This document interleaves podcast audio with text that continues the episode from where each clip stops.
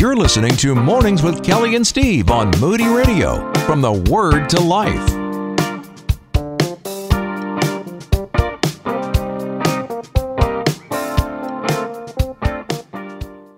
Crystal Ward is joining us now. She is a Bible teacher, speaker, podcast host, founder of Grace to Grow, and here to talk about an exceptionally great forty-day devotional that'll help us to release anxieties and dive into the purpose of our life. Crystal Ward herself, thank you so much for joining us this morning. Good morning, Kelly and Steve. I'm so happy to be with you guys this morning. Good morning to all of the listeners. I pray that your day is going well so far. And um, before we get started, can I just, you know, say thank you to you guys, Kelly and Steve, for what you're doing every day and how you're serving the Lord and you're serving His people. I just appreciate the heart of God that I hear in your in your voice this morning. Oh, well, thank you for that. We love what we do. It is a joy to yeah. get to do it. What a blessing. So I just wanted to take a second and say thank you to you guys. Well, we appreciate that. Thank you so much. Do you want to come and just, you know, spend time with us and tell us that often? And you know, I mean, sure. I'm not Y'all used just... to this much encouragement right now. This is just remarkable. No, I just love it. I, I just love the encouragement that I hear this morning. So I have my coffee, and I'm I'm looking forward to hanging out with y'all. Excellent. Well, I'm going to I'm going to finish my cup of coffee during this, and then maybe I'll be as peppy. I'm excited. I'm excited. No. Hey, you know, Crystal, thank you so much for this work. Um, you know, it, it's it, a lot of people don't understand, for an author, when you produce this type of work, it's out of obedience to what the Lord is calling you to do. So first off, thank you for your obedience to what the Lord has called you to do. But second, what is it that He kind of nudged you toward, and why this specific topic about anxiety and purpose? What brought this whole thing about for you? Well, I don't know if it was a nudge or if it was a push, but um, writing a book is no easy task. It appears easy, but it is not. But when the Lord stirs you and He compels your heart, you know, you guys are doing a, a giving campaign this morning. And when the Lord stirs you and compels your heart, my goodness, listen and follow the Spirit of God, because you will not believe what He does with our obedience. And so I've been so thankful just for the testimonies that I have received, just waves and waves of testimonies over this book. But it really is um, a lot of the stories of my life on paper. Maybe I can tell you guys a little bit about me just for a minute. So I'm married to B J, and B J and I in the Houston area have three children who are now getting ready for school, and I cannot promise they won't barge in the door at any given moment. and um, so we have a precious daughter, Abby, and she is fourteen, and then Emma, who is eleven, and then our youngest son, his name is Evan. When Evan was only four months old, basically a newborn, he had a reaction to some medication that caused him to have over seventy seizures in thirty days. And that is a conservative number. Mm. And I can't even, you know, I talk about this story a lot, so forgive me if I talk about it easily, but it was by far the hardest thing I had ever done in my life. As his mom, I I, I literally thought I was going to lose my mind um, in that month-long process. And what I found is that it really uncovered this battle of anxiety that was uh, lying below the surface that I didn't realize was there. And so it took a, a long time to heal, not only from that issue, but for God to to dig down under the surface and pour His love on the inside of me to really heal this battle with fear. And I still visit it from time to time. You know, I'm human, uh, but I'm so thankful for what the Lord has taught me, and hopefully we can talk about some of that today.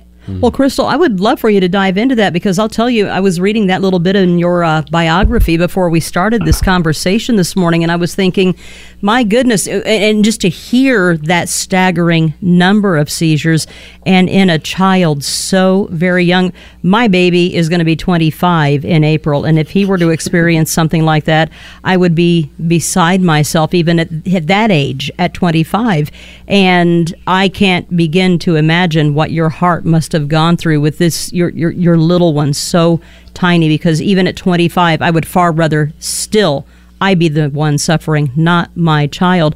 How did, I, I guess I'm, I'm trying to I'm trying to word this the, the way, uh, you know, I, I know what I want to ask. I'm struggling with how to word it.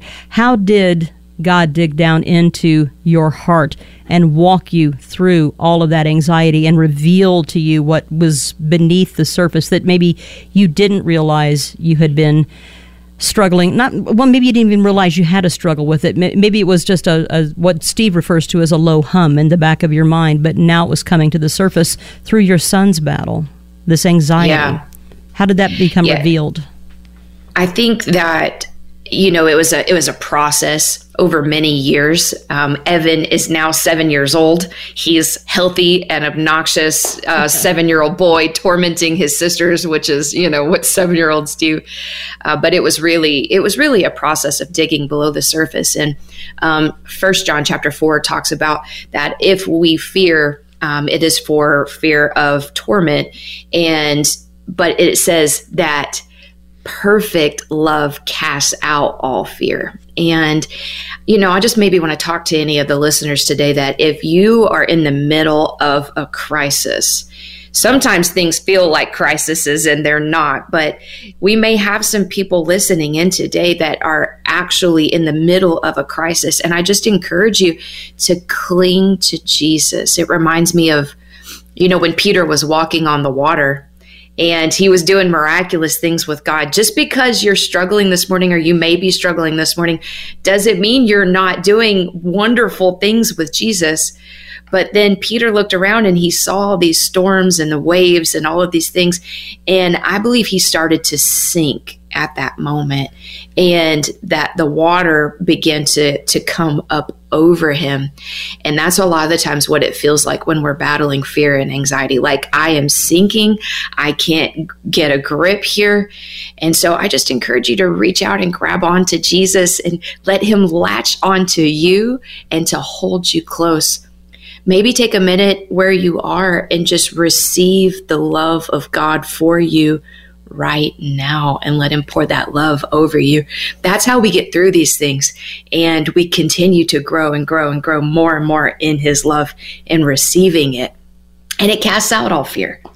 Well, you know, Crystal, one of the big things that prevents us from moving forward is our own self-perception and what we value, right? Self-esteem and not knowing who God says we actually are. And that becomes an impediment to our growth. In your devotion, you have uh, one, uh, it's a day devotion that is called Removing the Rocks. And I loved how this really was positioned. It says, thoughts of rejection and questioning my worth had been surfacing in my mind. Tired of feeling unwanted and broken, I landed on the blue sofa in my pastor's office. He leaned in and listened to my story. When my words ran dry, he responded saying, I think there are stones in your heart that need to come out. Like a pebble in a shoe, they're not noticeable until you move. If you step on them, it hurts and it causes a reaction. And you say, stones? I, I don't understand. I, I don't feel any hardness or anger toward people who have hurt me. But he said, you can forgive someone, which is important, but forgiving doesn't always mean that you heal the injury that is left behind, which can harden the pieces of your heart and become those stones. What are some of the impediments that prevent us from actually receiving God's grace? Yeah, that is a fantastic question. I think a lot of the times we go through things in, in life, and, you know, we live in a fallen world and things happen. We experience pain. Stuff happens to us that is not at our own fault. Sometimes it may be, but many times it's not. And we have a choice in those moments. You know, can we go to God and say, Lord, how did you let this happen to me? And and express that anger to the Lord, which I have done in many occasions. And, and I think that we don't necessarily offend him when we do that. He wants to be acquainted with, he's acquainted with all of our sorrows, scripture says. Um, but then we have another option, and we can say, Lord, this happened to me, but you were there. You saw what happened to me. And, and we can just take those pains and give those to the Lord and let, I, I feel like a, just a, a theme of God's love this morning. And, and then let him reach down and touch into what happened in that area of our hearts, and let him replace those false narratives that we've developed because of that issue with what is actually true and how much he loves us and how he was present, and let his healing go down into those areas. And in doing that, we're actually able to take those false beliefs that we've developed and replace them with his truth and with his love. And so I've landed on that blue sofa many, many times. And um, the Lord has just been so faithful to take these false beliefs and to, to flip them into what is true and, and how much he actually loves us. I love that. You know, you and you just started out by saying we do have a choice, and we do have a choice in in what we we do and how we respond to what we're going through. And one of the things that that I have shared with, with women that I've talked to uh, through women's groups that I've had the privilege to be able to lead off and on through the years, Crystal, is talk to them about, about the power of praise. And regardless of what we're going through, and it's tough, I'm, I'm not going to say that this is easy ever, because sometimes we can really be deep in the throes of anxiety, deep in the throes of grief. And even if all you can do is just sit and listen to praise and worship music, if that's all you can do to start with, then then do that. But if you can make yourself even just start to sing along, do, start to do that, because there is something that happens. There is something about the power of praise when you're dealing with anxiety, when you're dealing with depression. And I would love for you to address that. Talk about the power of praise, especially where anxiety is concerned. Yeah, we could literally talk about that for a long time, but maybe I can share um, a small story about that that I actually don't think made it into the book. But um, so you're getting the behind the scenes this morning. But um, when I was going through that that time with Evan, you know, so we talked about maybe some of these false narratives that can develop in our hearts and in our minds through the pain that we experience. One of those was in that moment was that God had abandoned me, that my son was not going to live a full and healthy life. And, and so I'm dealing with all of these um, things that don't align with the truth of Scripture, battling with all these struggling thoughts. So I, I called my pastor's wife, and she says, you know what I think you should do? She says, I think you should put on some praise music. Now, this is right in the middle of that month-long struggle, and my my home, my family, we were we were all a wreck. And I'm like, the last thing I feel like doing at the moment is turning on some praise music. I, I don't feel like doing that. But I decided that I needed help, and I reached out to her for help, and that I would just listen and do what she told me to do, even though I didn't feel like it. So I turned on, I don't even think this is a word, but it's going to be a word today, the praisingest music I could find. And it was kind of jarring at the, mo- at the moment because it wasn't what I felt. So I turned it on. And then just as you said, Kelly, I just began to sing along. Now, this wasn't soft, slow worship. This was praise. And what happened is, in praising, I just began to declare who God actually is in the midst of the struggle, and truth began to ring out. And so I just I felt, man, the presence of the Lord come in, the atmosphere shift in our home. And it really, what it what praise does is it actually takes our eyes off of the struggle, kind of like we talked about Peter walking on water and he was looking at the waves, and puts it back on Jesus and just how good he is and how wonderful he is and all the truth of his word. And it puts God back on the throne of our minds, which is where he wants to be because he loves us so much. You know, that is just so, so important to remember. He loves us so much, but sometimes the things of our life, and I, w- I want to extend the invitation now to come back and join us a different day to talk specifically about how shame prevents us from understanding just how much mm-hmm. God loves us. But I, I do, as we're bumping up against our time, I want to give people an opportunity to understand where they can find your podcast as well as some information about the ministry. Can you share that, Crystal?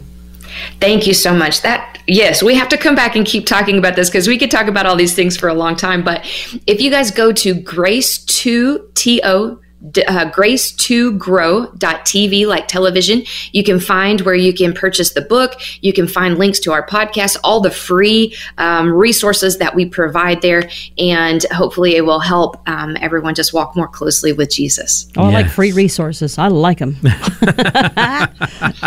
Well, you know, Crystal, in, in just this last moments here, uh, what words of encouragement would you share with somebody right now who's really kind of walking out their own personal personal struggle? It may not be the health of a child. It might be a relationship. It could be their career.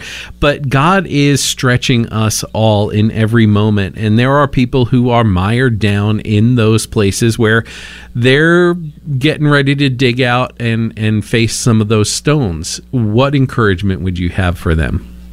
Yes, thank you so much. Um, and let me just say to anyone listening that feels buried today, um, my friend, I don't want to be redundant, but would you just connect with the Lord and let Him love on you right where you are?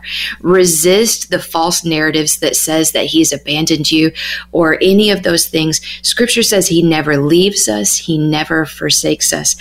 What great love the Lord has lavished upon us that He would call us sons and daughters of God, the Word says. So let the Lord be close to you today. Ask Him to, and just let that love cover you. You will make it through with With Jesus. Oh boy, I love that. That is no better truth to share than those words right now. You will make it through with Jesus. That is just so great. So great. Thank you, Crystal, for spending so much time with us this morning. You're listening to Mornings with Kelly and Steve on Moody Radio, from the Word to Life.